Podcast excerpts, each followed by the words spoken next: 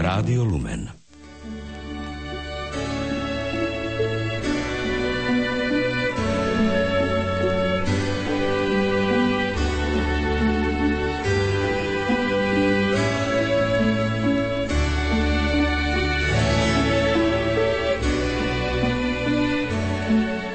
Vážení poslucháči, vítam vás v novom roku a želám vám pri počúvaní Rádia Lumen mnohé relácie povznášajúce ducha.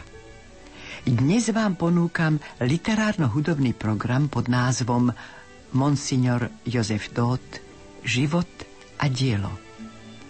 Aby sme mohli realizovať tento projekt, najprv tu muselo byť prítomné jeho dielo v podobe knižného vydania – Zásluhu na tom má básnik, prekladateľ, šéf-redaktor dvojtýždenníka Kultúra Teodor Kryška, ktorý edične pripravil rozsiahle dielo Monsignora Tóta na vydanie.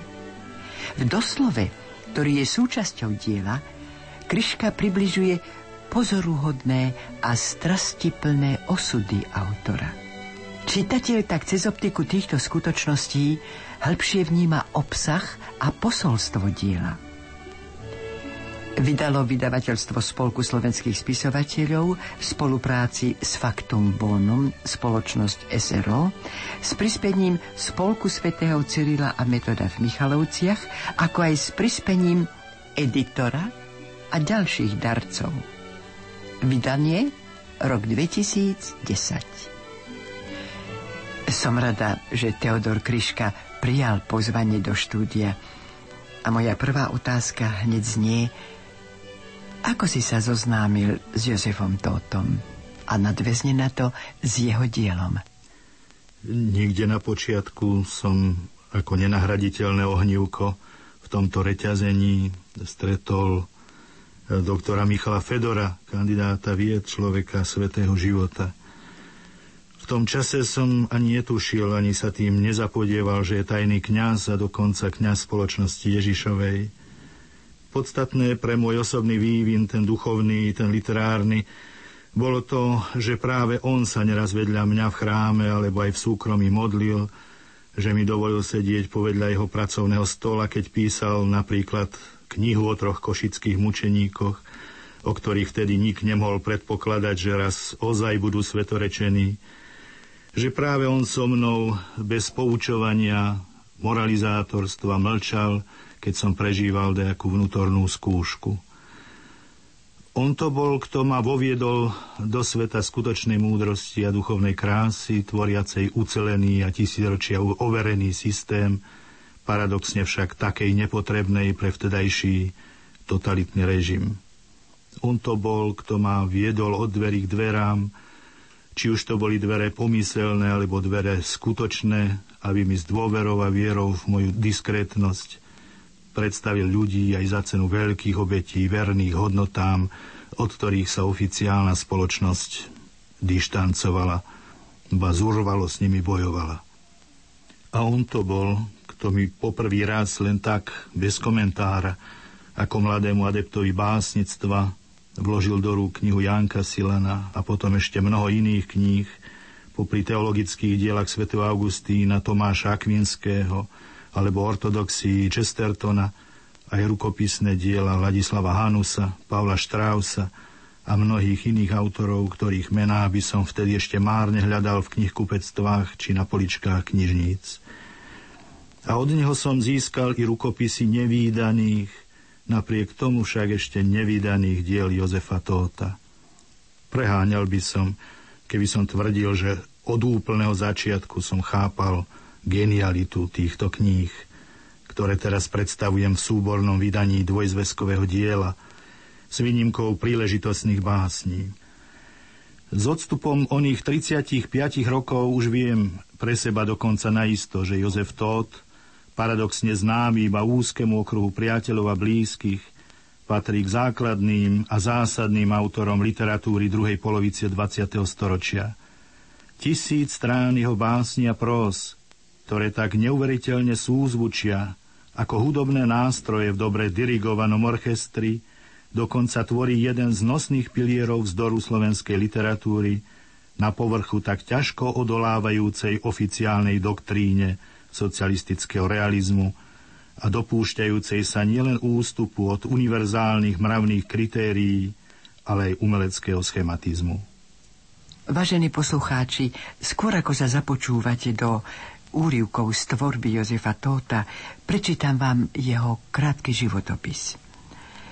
Jozef Tóth, syn chudobných rodičov, potomok troch generácií, ktoré prežili život v službách grovského rodu Zičiovcov, vlastniaceho okrem iného aj kaštiel v Haniske pri Košiciach, básnikovej rodnej obci, sa narodil v chalúbke nábožnej rodiny 23.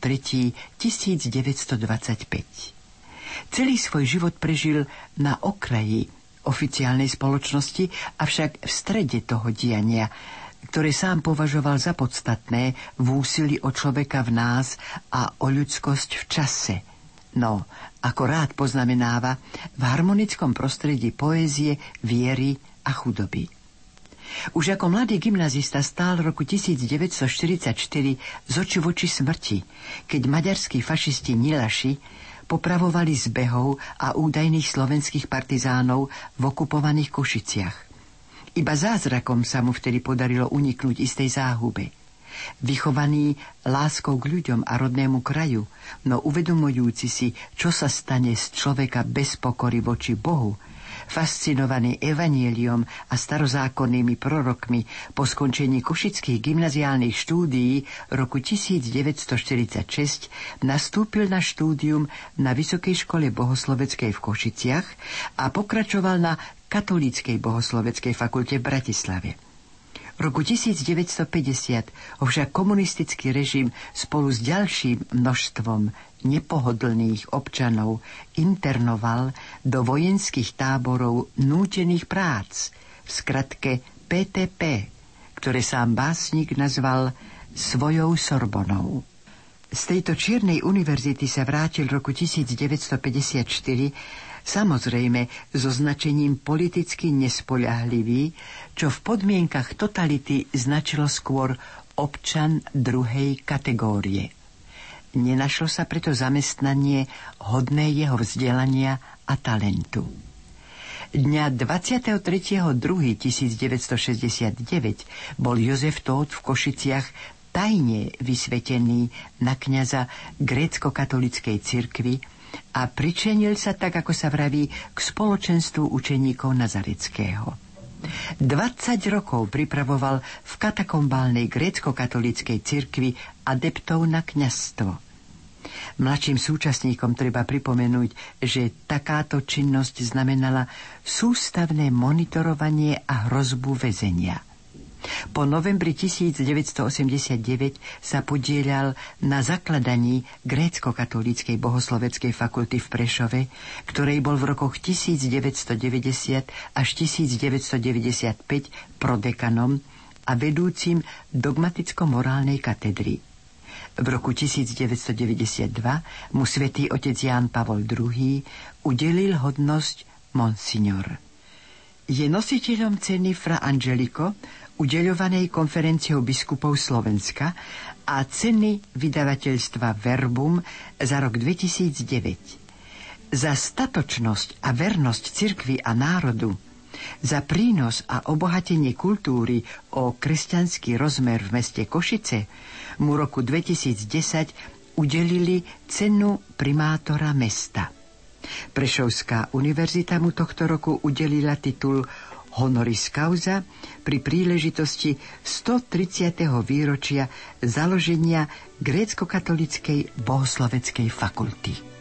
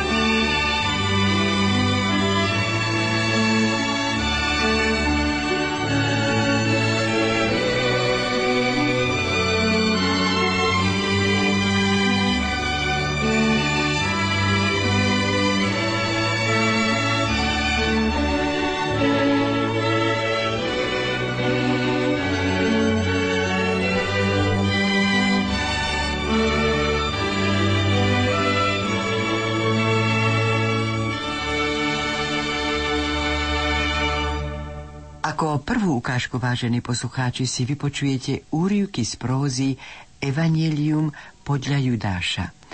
Bola by som rada, Teodor, keby si túto prózu priblížil našim poslucháčom. Hovoriť o tejto próze musím vlastne hovoriť v kontexte celej toutovej tvorby, pretože ona je tak súzvučná navzájom a navzájom sa prelínajúca, že vytrhnúť jedno dielo z kontextu asi nie je možné. Logika Judáša vlastne u ňoho je logikou nadvezujúcou na predchádzajúce dielo Človek Job hovorí s diablom. Človek Tót, ten onen človek Job v tomto diele, vlastne hovorí, že diabol to je len kôň, ktorý ťahá záprach opačným smerom.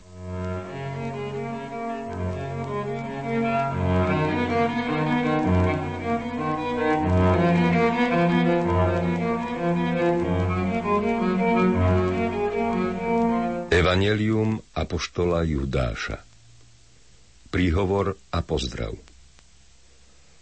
Toto evanelium bolo napísané pre tých, ktorým boli málo štyri evanielia a ktorí odsudzujú všetkých iba sebanie.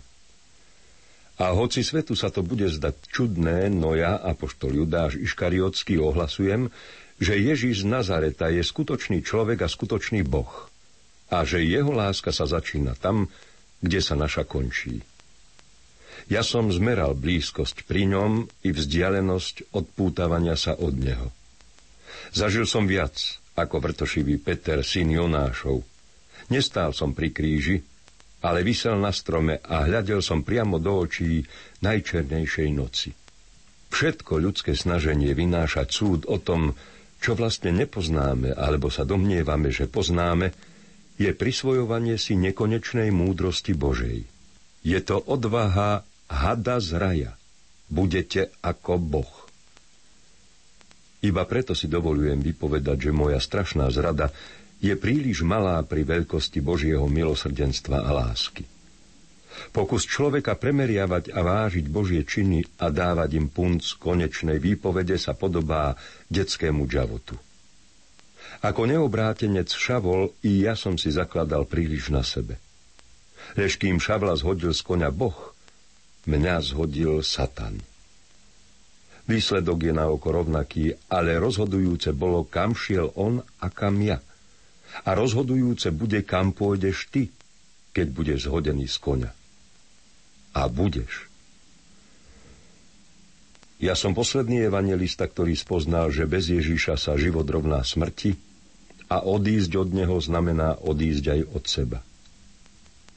Preto ohlasujem všetkým cirkvám a celému ľudstvu. Zradil som nevinnú krv. Lež to, čo vidím a s hrôzou vidím, ma núti pýtať sa, som naozaj v tom iba ja sám? Je na svete iba jeden jediný Judáš? Kafarnaum, Jom Kippur, v čase kráľovstva Ježiša z Nazareta.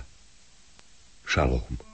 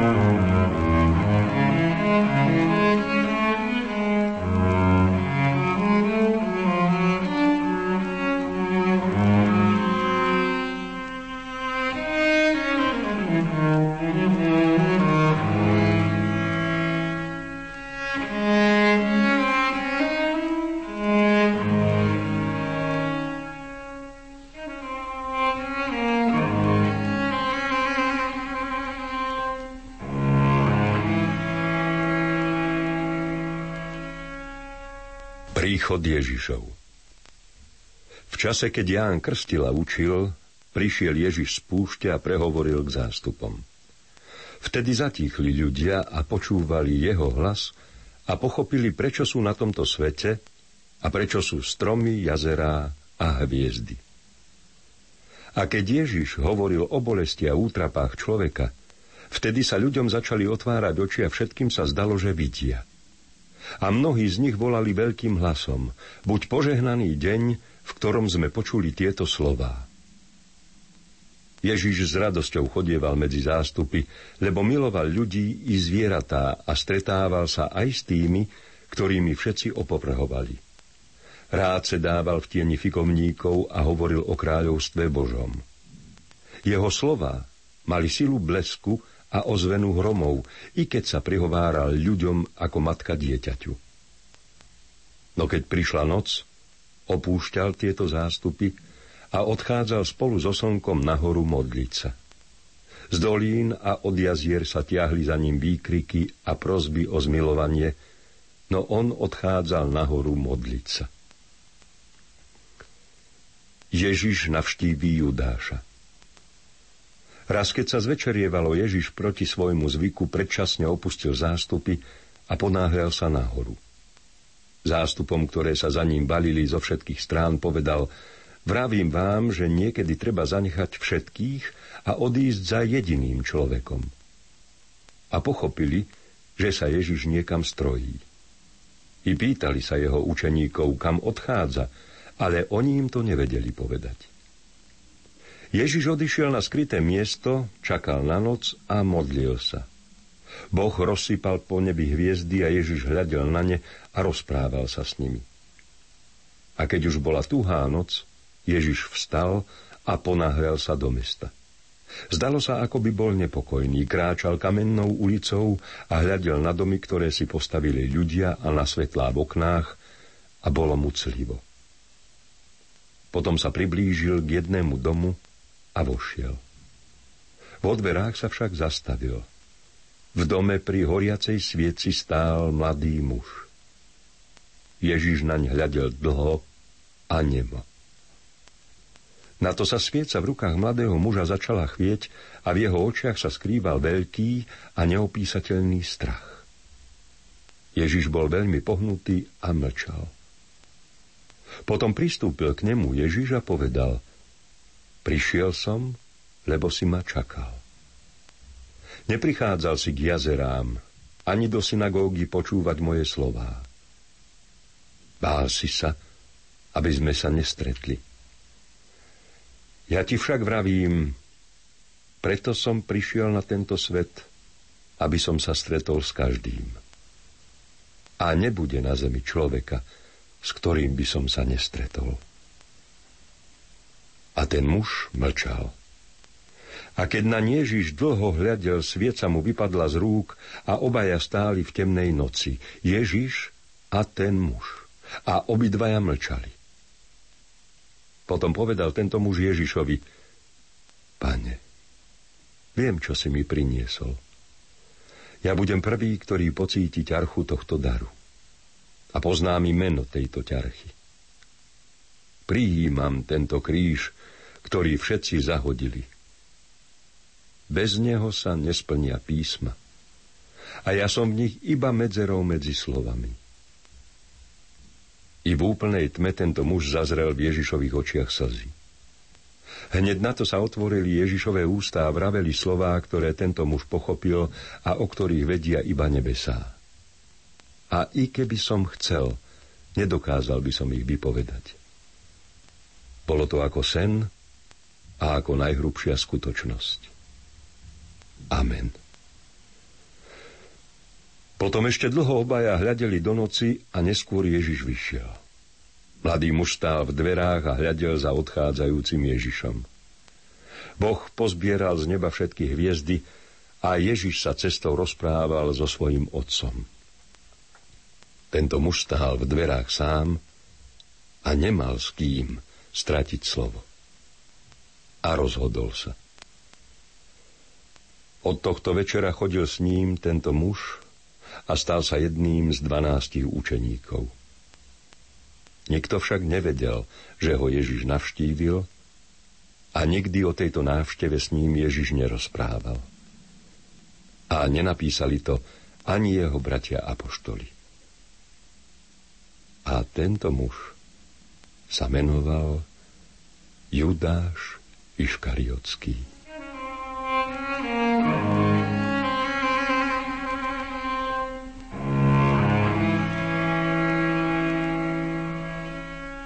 Judáš sa stretne s Ježišom.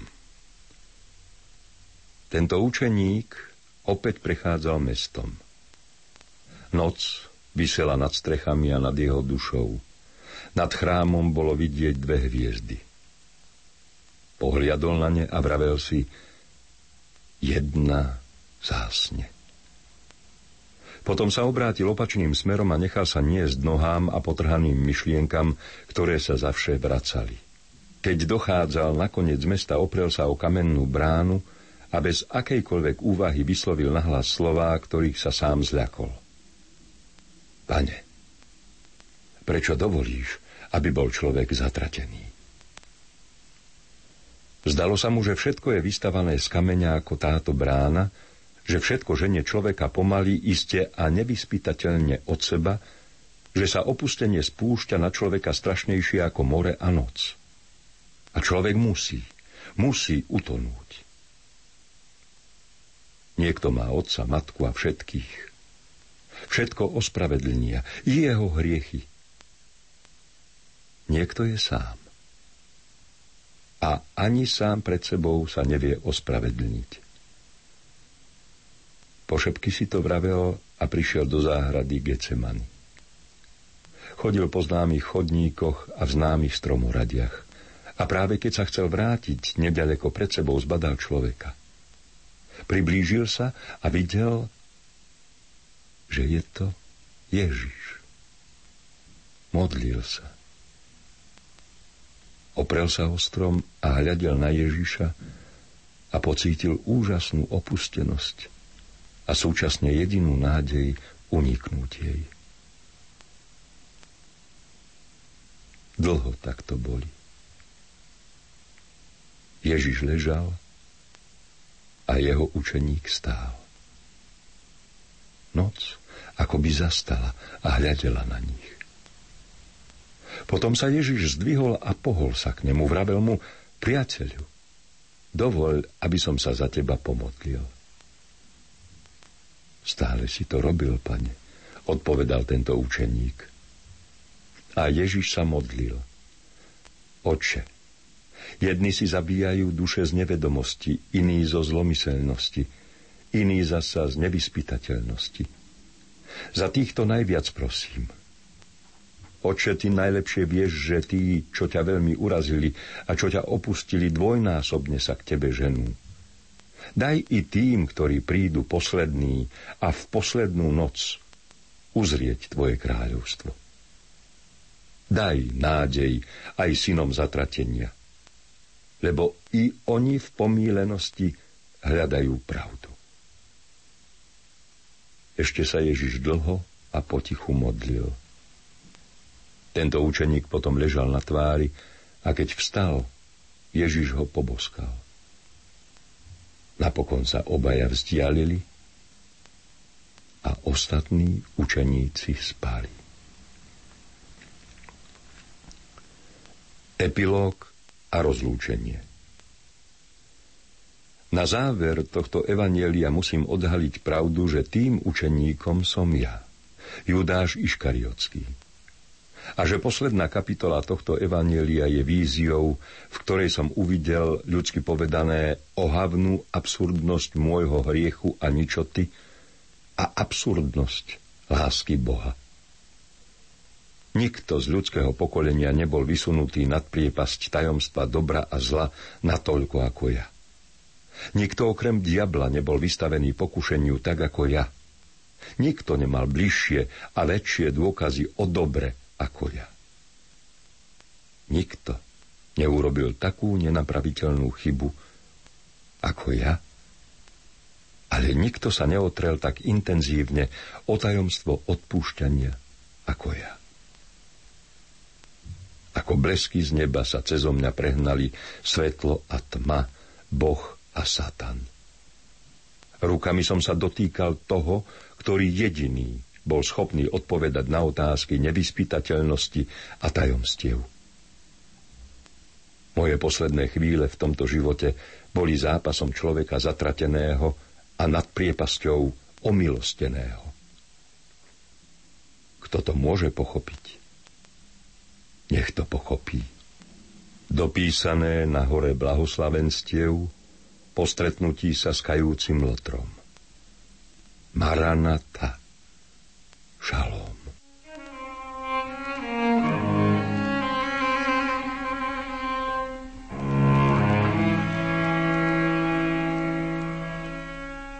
Ďalej si poslucháči vypočujú ukážky z prózy Traja košickí mučeníci. Ako toto dielo, keď si ho prvýkrát čítal, zapôsobilo na teba? To je jedna z, z zásadných próz e, slovenskej literatúry 20. storočia a má mnoho rovín, významov, jednak rovinu literárnu samozrejme, lebo je napísaná nádherným štýlom a nádherným jazykom. Druhú rovinu má historickú, pretože vychádza z konkrétnej znalosti doby, e, ktorá sa dotkla e, tak osudovo vlastne dejín slovenského národa. A tretiu vlastne tú teologickú, že ako je možné, že v mene toho ušľachtilého, toho krásneho, čo nazývame kresťanstvom, došlo k bratovražedným bojom medzi Slovákmi navzájom. Že sme dopustili takúto, takýto vlastný pád alebo návrat k hriechu. A vlastne to, toto vy vôbec nejde o to, aby odkrýval nejaké hrany nášho života a dejín, ale chce nám ukázať, aby sme sa vyvarovali v budúcnosti týchto rizík.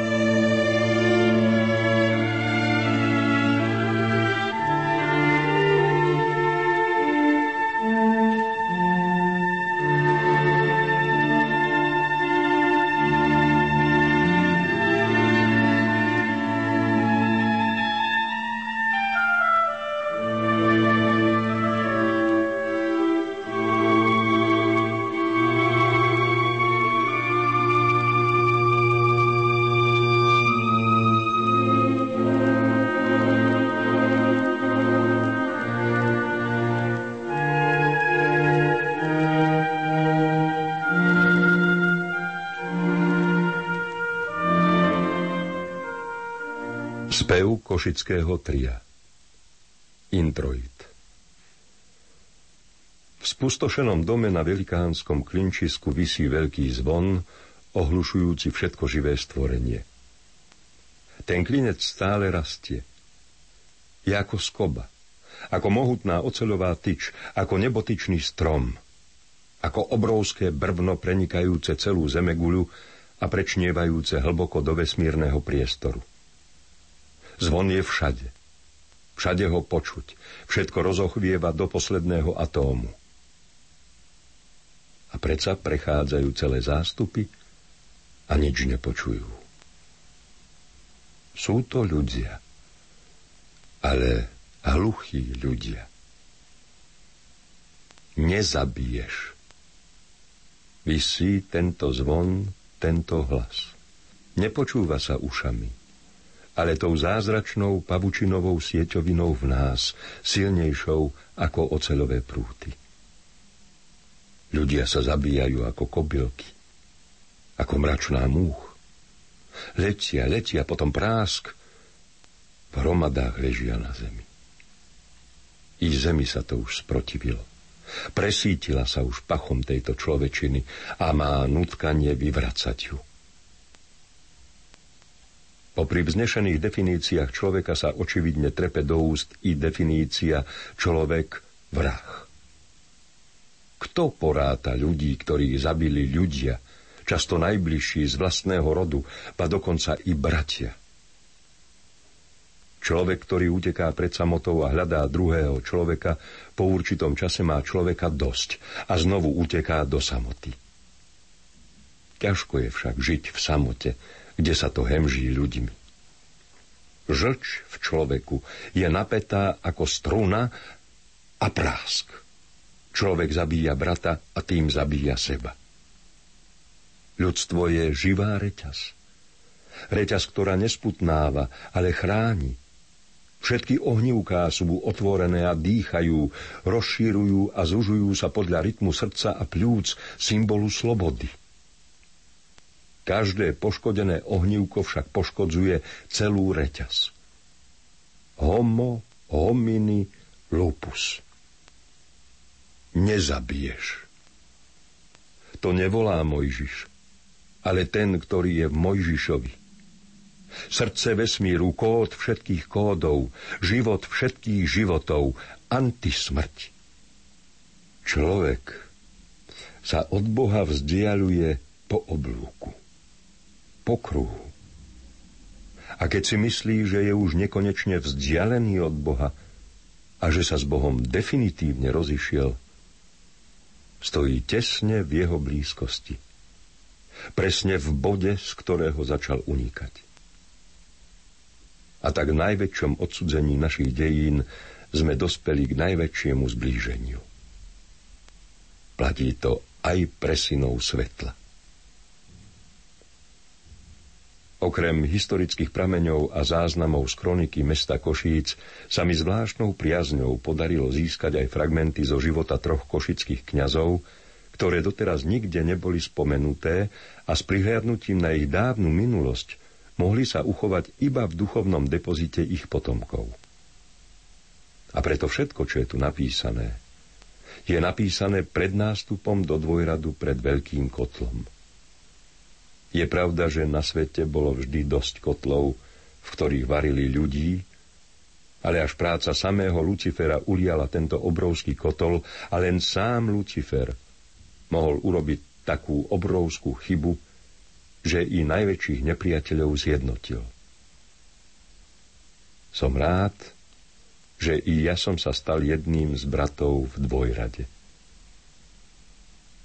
Preto vás vyvolávam z hĺbky dejín a čo som o vás napísal, napísal som preto, aby už synovia svetla nestavali svojich bratov do dvojradu pred horúci kotol. A keby som nepočúval hlas zvona zaveseného na trámoch pustnúceho sveta, potom nie je vylúčené, že tým kotliarom v prepadlisku ničiaceho ohňa by som bol ja. Košice 7. septembra 1989 na sviatok troch košických mučeníkov.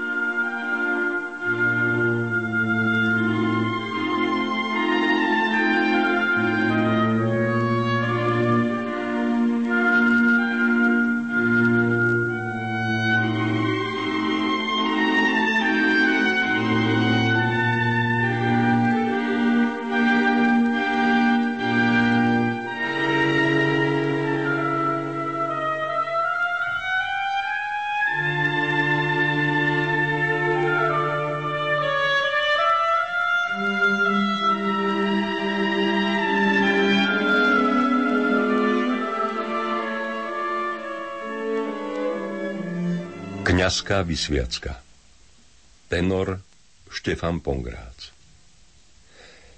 Kde sa narodil, čo robil v detstve, aké mal záľuby, to sú drobnosti, o ktorých sa dozvieme inde.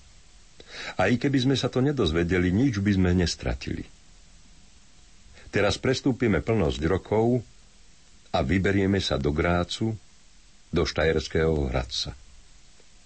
Je leto roku pána 1615. V prítmi katedrály doburácal orgán. Potom pomedzi stĺpy ticho a velebne prešumel gregoriánsky chorál. Slabol a zanikal. Všetko stíchlo. Len sviece stáli, sochy a ľudia. A všetko počúvalo. Pred oltárom v žltkastom svite sviec stáli v dvojrade mladí muži, oblečení od hlavy popety v bielých albách, prepásaní cingulmi. Stáli ako sviece, bieli a bledí. Čakali, kým ich zapália. Hľa, posielam vás ako ovce medzi vlkov. Buďte teda opatrní ako hady a jednoduchí ako holuby. Ale chránte sa ľudí, lebo vydajú vás súdom a budú vás bičovať vo svojich synagógach. I pred vladárov a kráľov budú vás vláčiť pre mňa, aby ste pred nimi a pred pohanmi svedčili o mne, znel prenikavo biskupov hlas. Ale ktože nás vlastne zabije? Ozýval sa kto si z Pongrácovho vnútra. Tí, čo sedia oproti nám v katedrálnej lodi, ktorí klačia, stoja i modlia sa a počúvajú Hossana a ukryžuj, Chodia po uliciach mesta, usmievajú sa, boskajú dámam ruky, dvíhajú deti a potom po nociach schytávajú ľudí, bijú ich, zabíjajú. Bratia a sestry v Kristu. Urobili si Boha na svoj obraz a na svoju podobu. Všetci hľadajú. Všetci hľadajú Krista a v mene Krista sa popravujú. Bože môj. Bože môj. Teraz už nepočúvam, čo sa stane s nimi, ale so mnou. I ja som sa stal miláčikom Kristovým, ale aj vyvrhelom pre ľudí, ktorí nenávideli kňazov. Dojímavosť a podmanivá sila tohto obradu je súčasne pohoršením pre svet. Sadisti radi šliapu po čistých veciach tí, ktorým diabol pomiatol rozum. Vidím tie oči. Počúva Pongrát sám seba. Keď som prechádzal cez koložvár, zapárali sa do mňa ako jastrabie pazúry. Kňažúr, zdochni ty papista, prekliatý príživník, eunuch, Príval hnevu a Romový hlas mi už sedel na perách. Som syn grófa, som gróf. Stačí mi zastaviť sa a onemieš, stratíš sa. Viac sa ti nohy nedotknú dlažby. A predsa som len nezastal. Išiel som ďalej s bolesťou v srdci a s ťažko ovládateľným hnevom. Ticho sa zväčšovalo. Len biskupov hlas znel – Zdalo sa, že to ani nehovorí človek, iba samo slovo. Jeho sila, jeho vlnenie, jeho šípy. Múry kostola sa vzdialili. Len sviece boli blízko. Ich plamienky sa trepotali ako jesenné lístie.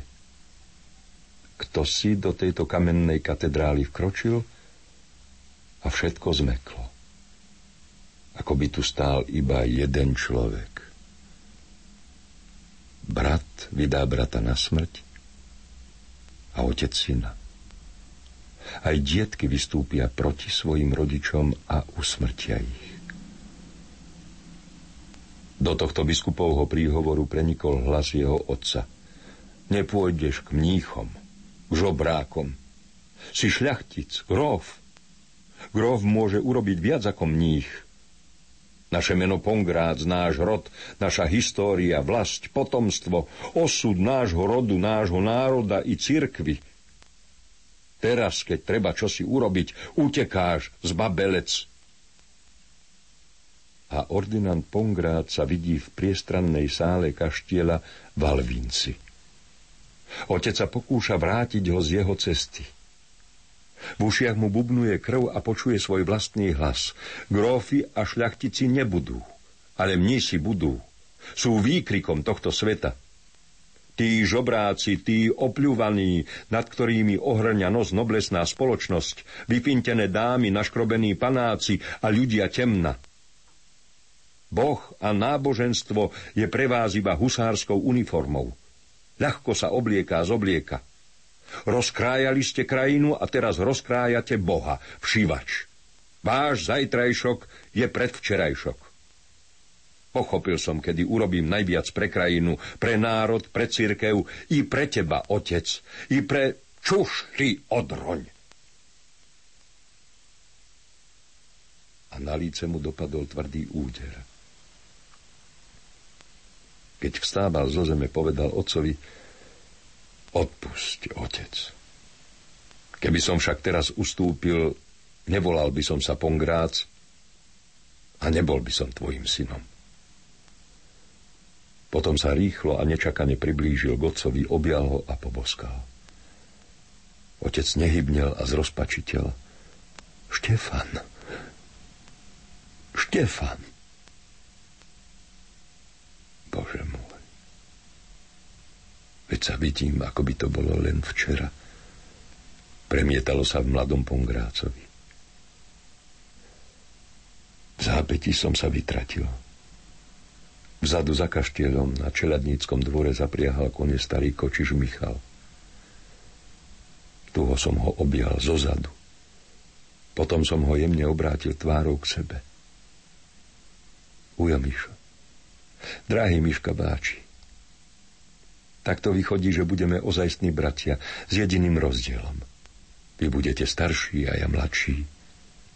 Veď aký iný rozdiel môže byť medzi bratmi? Ujo Mišo stál s naširoko otvorenými ústami, ktoré sa na nič nepýtali. Iba oči.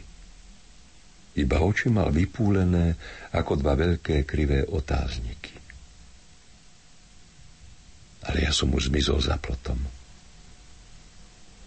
V nenávisti budete u všetkých pre moje meno. Ale kto vytrvá do konca, ten bude spasený, zaznieva hlas od oltára. Prečo ľudia nenávidia tých, čo hovoria o Bohu? Čo žijú podľa Boha? Ľudia nenávideli svetlo, lebo ich skutky boli zlé. Zabíte Boha a zomriete. Zem nebude rodiť a slnko sa obráti chrbtom k zemi. Kňaz pripomína Boha. I nehodný kňaz svojou prítomnosťou, svojim zjavom ukazuje na naše skryté i zakrývané chyby a slabosti. Kričí, že slnko svieti, i keď je zamračené. Boh neodíde po kázni. Nestratí sa, keď výjdeme z kostola, alebo keď sme neboli vôbec. A nestratil sa ani tým, čo v neho neveria.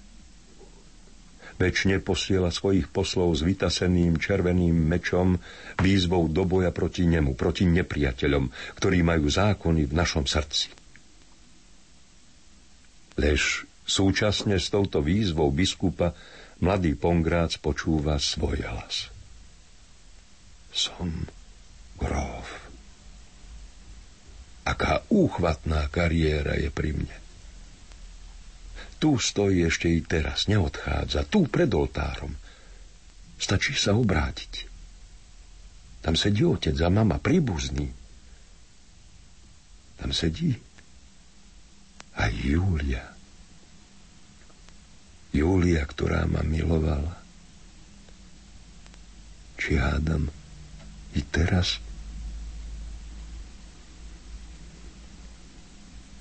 praskali sviece dýchali ľudia. A všetko mlčalo. Nebojte sa ich, lebo nič nie je skryté, aby nevyšlo najavo a nič utajené, aby sa neprezvedelo. Čo vám hovorím za tmy, hovorte o tom za svetla. A čo počujete uchom, rozhlasujte to zo striech. Nebojte sa tých, čo môžu zabiť telo. Dušu nezabiješ. Skôr sa však obávajte toho, čo môže dušu i telo zahubiť v pekle. Dozneli slova Evanielia. Starý biskup si sadol. Kto má srdce na počúvanie, nech ho počúva.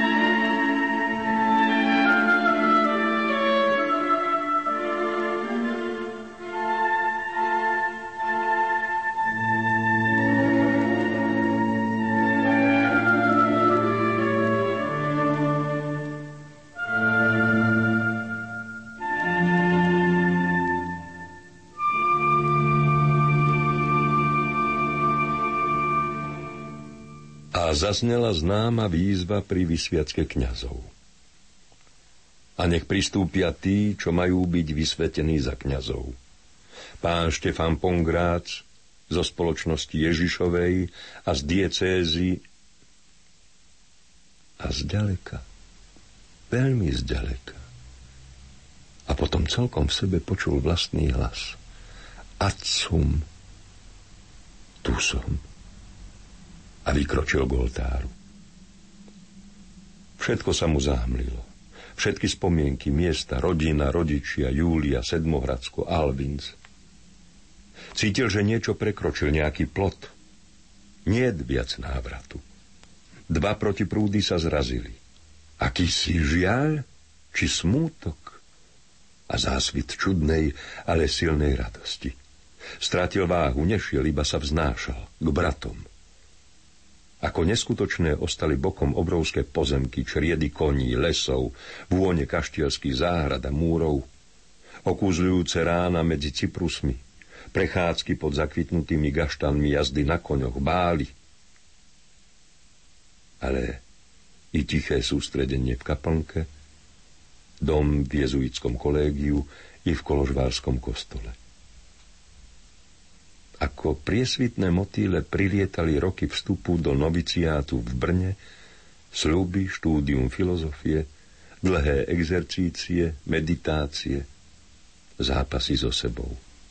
Dlhé roky v spoločnosti Ježišovej. A teraz tu. Ako by ho posunuli z temnej miestnosti na ožiarenú lúku. Pán je tu a volá ťa. Začína sa nový život. Bledí mladí muži v čistom bielom, od hlavy po pety, ležali na zemi. Vystrety zomierali a na novo sa rodili. Ako zrno v zemi. Úplne ticho. A vystrety ležal na zemi i šľachtic Štefan Pongrác. Bohatý detič. Majiteľ veľkostatku z Alvincu zo Sedmohradska oblečený v albe ako v bielom vreci, vrece pri vreci. Na pohľad rezignujúci mladí muži, zbehovia, ktorí nenávidia život. Boja sa ho. Zavrhli radosti sveta i lásky, bohatstvo i slávu. Ležia, mlčia, dobre vyškolení. Najlepšie vyškolení. V hlavách nemajú otruby. Títo mazaní jezuiti nie sú a neboli nikdy hlupáci – preto sa ich hlupáci boja. Títo chlapci majú najlepšiu školskú prípravu, aká sa poskytuje v Európe. A tu leží ako snopy. Potom prídu synovia národov a budú po nich šliapať. Pomenujú ich tmármi, spiatočníkmi. A oni nezdvihnú zbraň. Plné hlavy nezdvíhajú zbrane. Klovákmi sa likvidujú iba diviaky a šelmy. Štefan Pongrác cítil, ako sa premieňa z kukly na motýľa. Cítil tlak cingula na svojom tele, jemné stláčanie plúc. Dýchal na kamennú dlažbu a predsa sa už vznášal. Opúšťal svoje telo, hľadel na seba z hora – Kukla leží na dlažbe a nad ňou žiarenia svit, farebná dúha. Vzlieta nový pongrác, motýl, ale nie tak ako na lúkach v. Je to akýsi priesvitný, fosforeskujúci, nedá sa chytiť rukou. Iba kuklu možno rozpučiť. Otec, šľachtic Pongrác, hľadí na syna šľachtica Pongráca. Srdce v ňom zamiera. Syn dnes pochovávajú. Na dvore Valvinci sú vypriahnuté kone, polia sú pusté ako vymetené dvory, všade je ticho. Ako by prestal tiecť potok pod oknami. Ako by prestala tiecť pongrácovská krv. Krovský erb na kaštieli sa podobá erbom v múzeu už neroztančí múry kaštieľa a svadobné zhromaždenie, divoké čardáše a do dvora nevbehnú s kríkom deti mladého Štefana, Štefana Pongráca s podmanivými výkrikmi Detko, detko, bolesť a zlosť, bezradnosť a pícha, ale aj akási neznáma a podmanivá sila sa zmocňujú starého Pongráca. Čo si ho zdvíha, nutká ho, aby vstal, vykročil k oltáru a povedal Vstávaj, Štefan, Píš ty, syn môj, ty hlupák, ty všivavý mních, na čo je to všetko dobré? Za kniaza nech idú tí, čo sa na nič nehodia. Čo tu chceš medzi nimi? Bože, ty si dočista stratil rozum, utekáš do sveta chimér, vstávaj a poď! Julia, zavolaj ho. Maj sa k činu. Veď to nemôže byť pravda, čo sa tu robí. Odstúpte, čuháši, som grof Pongrác a beriem si syna domov.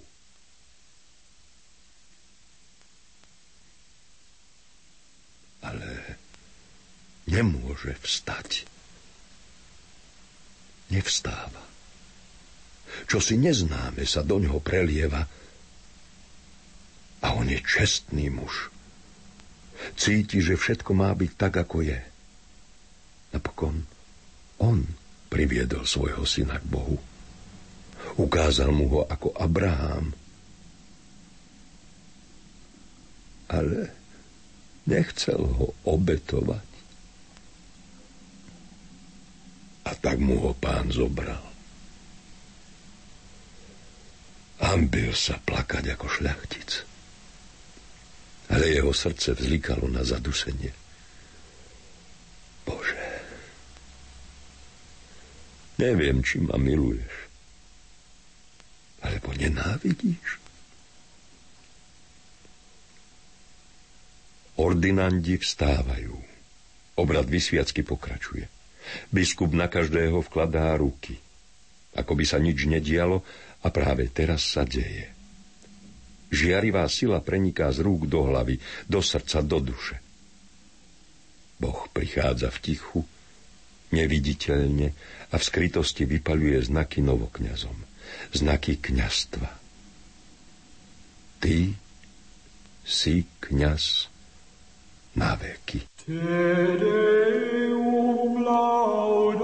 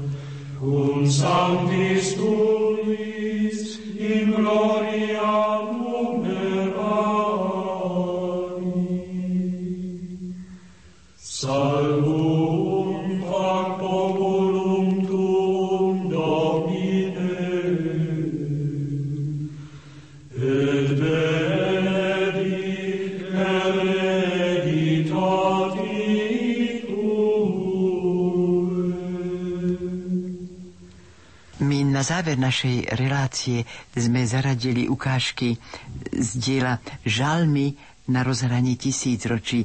Sama neviem, či som správne volila, ale myslím si, že aj súčasného poslucháča by tieto žalmy mohli osloviť. I žalmy, ako všetky diela Jozefa Tóta, sú výnimočné. V slovenskej literatúre nemá toto dielo obdoby je to vlastne 150 žálmov, ktoré nielen počtom, ale i hĺbkou nadvezujú na 150 Dávidových žálmov a sú vlastne pláčom súčasníka, toho Jóba, ktorý stál na začiatku totovej prózy, toho plaču o svoj vlastný národ, o ľudstvo ako také, o človeka, ktorý trpí na novo v každej dobe a v každej dobe je povolávaný k zmyslu života, vzdoru voči entropii, ktorá sa stále okolo nás dobíja moci, ako náhle stratíme vôľu žiť, ako náhle stratíme e, vieru, čo si nadprirodzené a v zmysle ľudského života. Preto tieto žalmy sú korunou vlastne totovej básnickej tvorby a odporúčal by som vrelo každému, kto chce čerpať z najhlbšej studnice múdrosti a tá múdrosť je odzrkadlením súčasných problémov súčasného človeka, aby sa nielen započúval, ale aby si prečítal pozorne, veľmi pozorne tieto žalmy. Ja keď som ich redigoval, musím sa priznať, že pri čítaní každého žalmu bola klávesnica vlhká.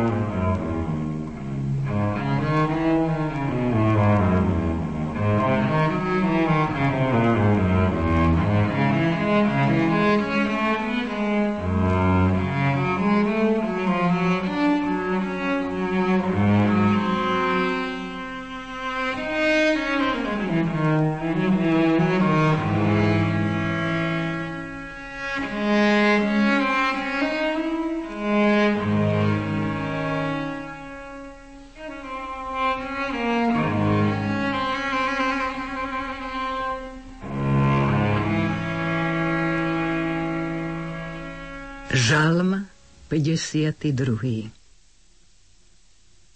Čo sa tu vystatuješ, človečik?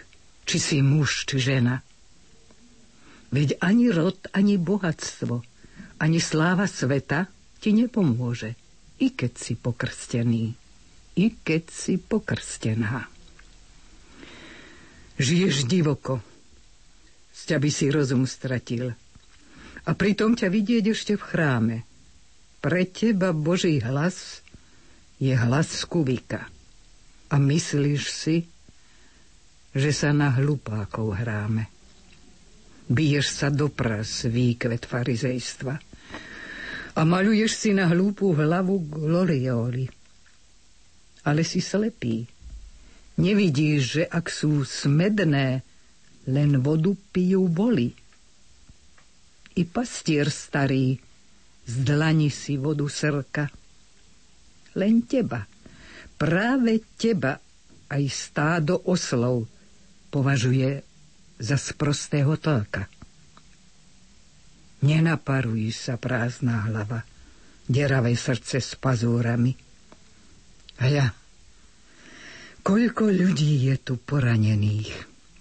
Sťa by tu nažívali s hyenami. Faloš je podvodná karta a samochvála smrdí. Len hlupák sa nazýva učencom. A čo nie je, to vždy tvrdí. Si iba dierou v site, vyparenou vodou a vetrom v žite. Žalm 53. Blázon si hovorí, Boha niet. To ako by povedal, nie to zeme, ani mora, a nie to hviezd, a nie sú lesy. Veď nič tu samo neprišlo. Všetko, ak je, zrodilo sa kde si. Ale potom ani ja tu nie som. Veď sám zo seba som sa nenarodil. A kdeže je náš začiatok? odkiaľ prúdi bytie. A odkiaľ je ten zázrak, že sa sám seba pýtam, čo som ja a čo je moje žitie. A odkiaľ sa hlási vo mne výrok, že Boha niet. Veď ani z nekonečna litier sa nezrodí kúsok vied, ktoré by dokázali, že sami sa splodili a aspoň hlupáčiska, ak nie génia si zrodili. Keď voda tečie, z čoho si tečie? A ak niekto klope, je za dverami. No ak to nie je pravda, vôbec pravdy niet. A máme dočinenia s čertami. Žalm 54. Vypočuj, Bože, moju modlitbu. Veď nič mi už nezostáva. Som bezmocný v tomto výrvere a nehľadím už na ľudí a na tváre. Všetci sú ako kopitá, vysia na klincoch klamu. A aj tí, čo by mali svedčiť o tebe, bez zábrán hladko klamú. Obísť a oklamať, a to za každú cenu. Veď to je vraj múdrosť. Za to nebudeš mať dušu zatratenú. A prebíjať sa vo svete, nevyberať cesty. A to aj za cenu zločinu. A vycicať všetko až do drene. Nech neostanú resty.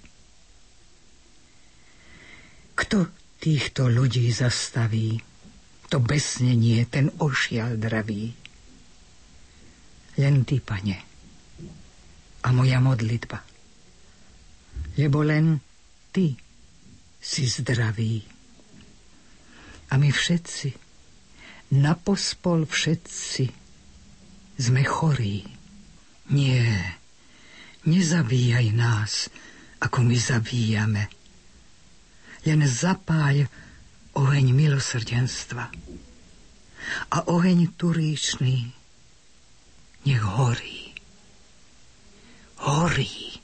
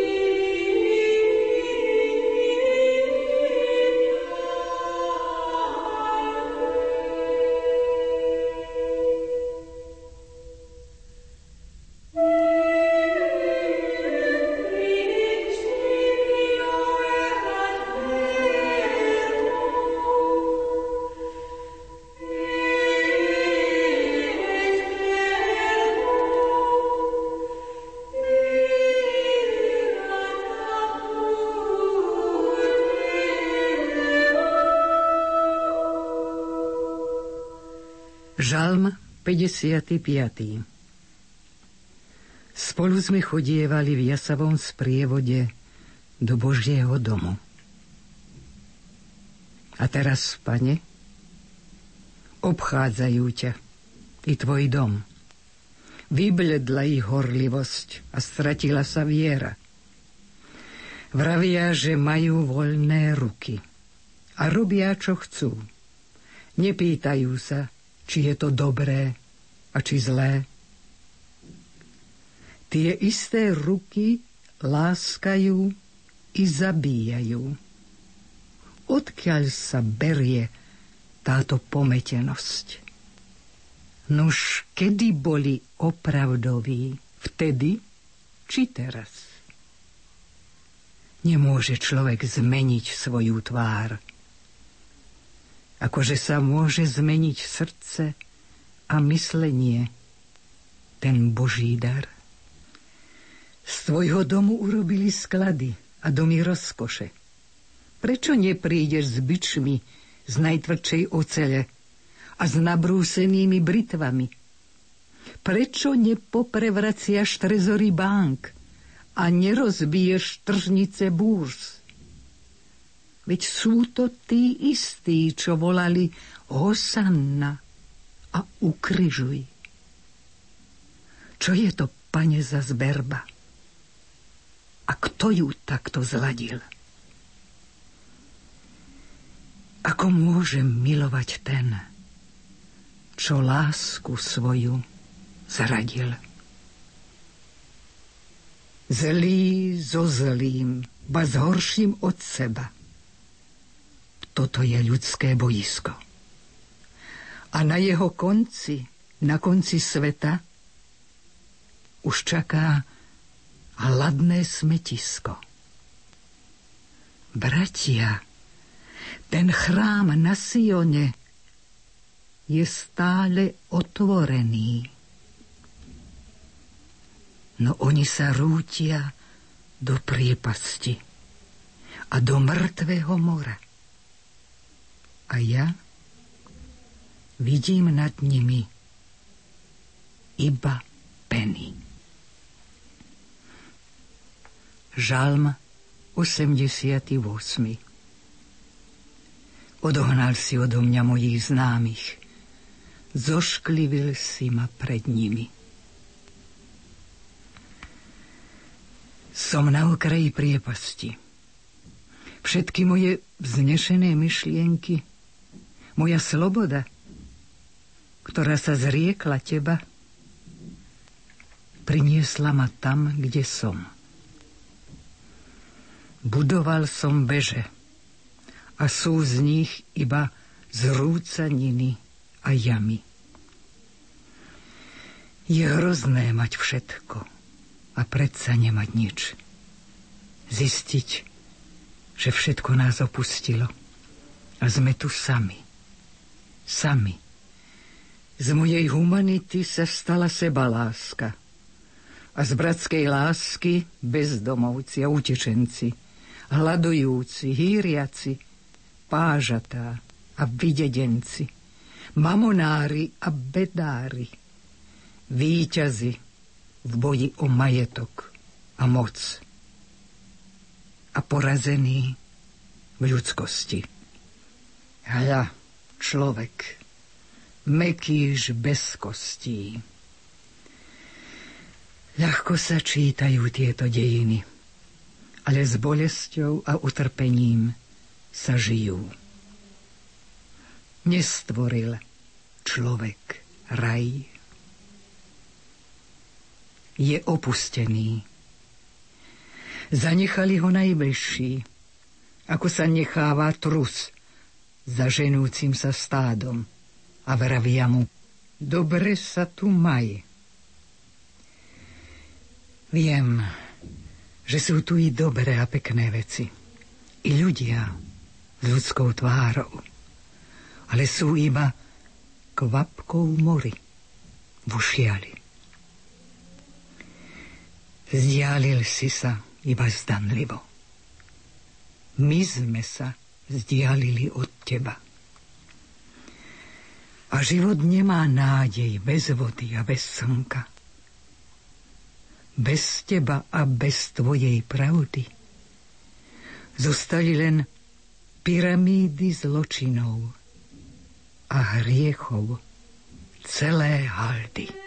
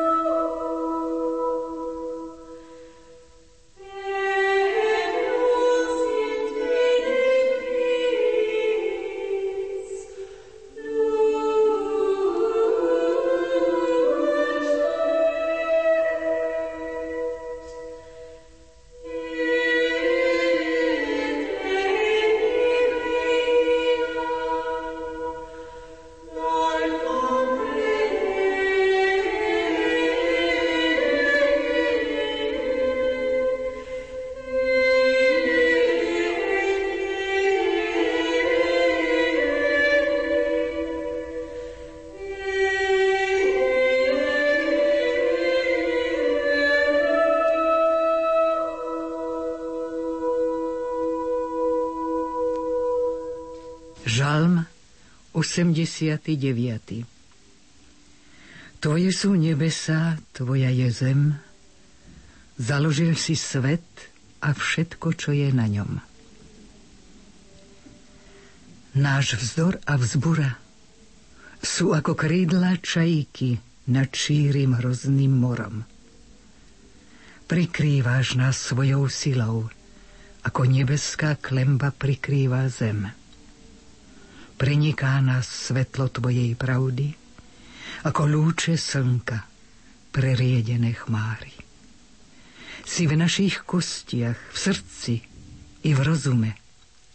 Hlásíš sa v našom svedomí, v zrkadle našich činov.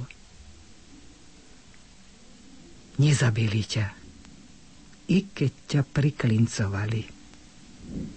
Akože možno priklincovať svetlo, spievajúce vo vesmíre? Pri popieračoch stoja tvoji verní, tí, čo pochopili nepochopené a čo sú naplnení ním a nepochopiteľným, ale žijúcim a hmatateľným v kvete i vo hviezdach a v tajomstve všetkého. V láske, poklade od teba.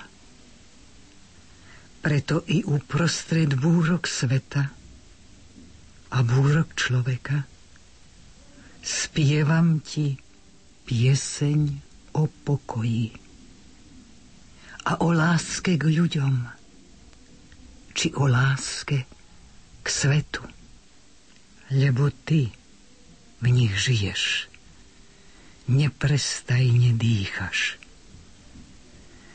Spievam ti šťastný, ako vtáča v chvoji. Žalm 108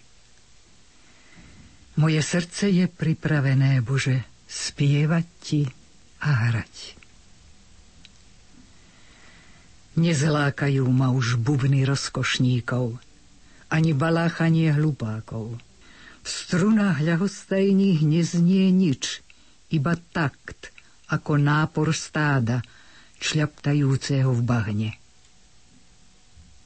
Uzavrel si ma vodotesne proti leptajúcej meluzíne. Moje husle sú sťa švitorenieškou vránkou a harfa ako šum pšeničného poľa v čistom a teplom ráne. Moje hymny sú piesňou vodopádov a môj spev ako spev tisícorakých zvonov. Našiel som zmysel všetkého.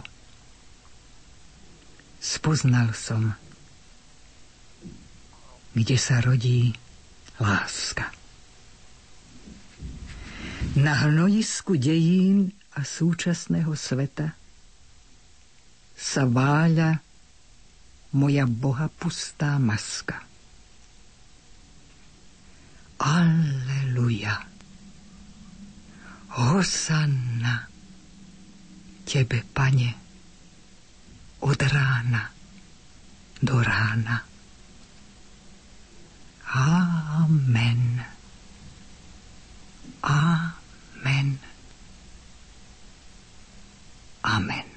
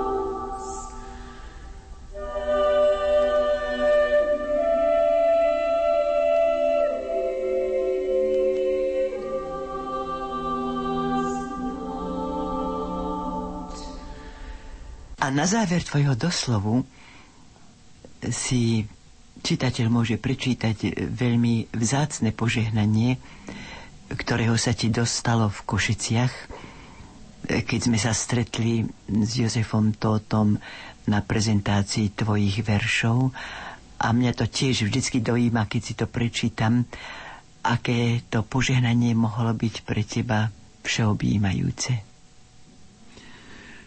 Jozef Tóth je naozaj pre mňa osobne vzorom e, kniaza, nielen básnika, spisovateľa.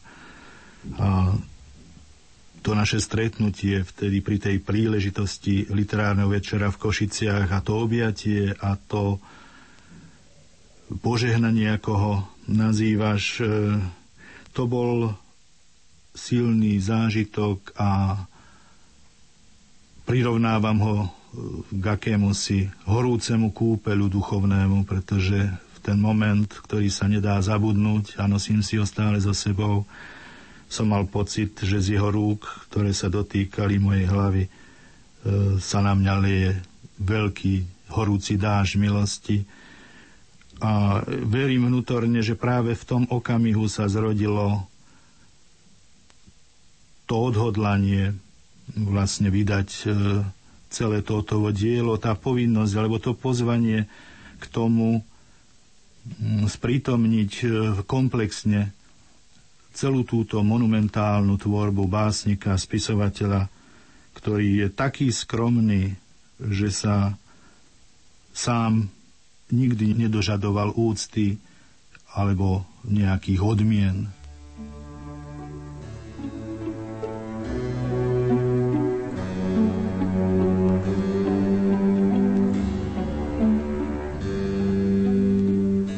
Vážení poslucháči, naša novoročná relácia sa chýli ku koncu.